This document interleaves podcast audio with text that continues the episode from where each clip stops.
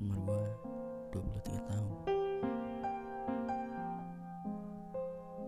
Dan sekarang gue mau coba podcast di aplikasi Anso mudah-mudahan kalian suka ya. See you.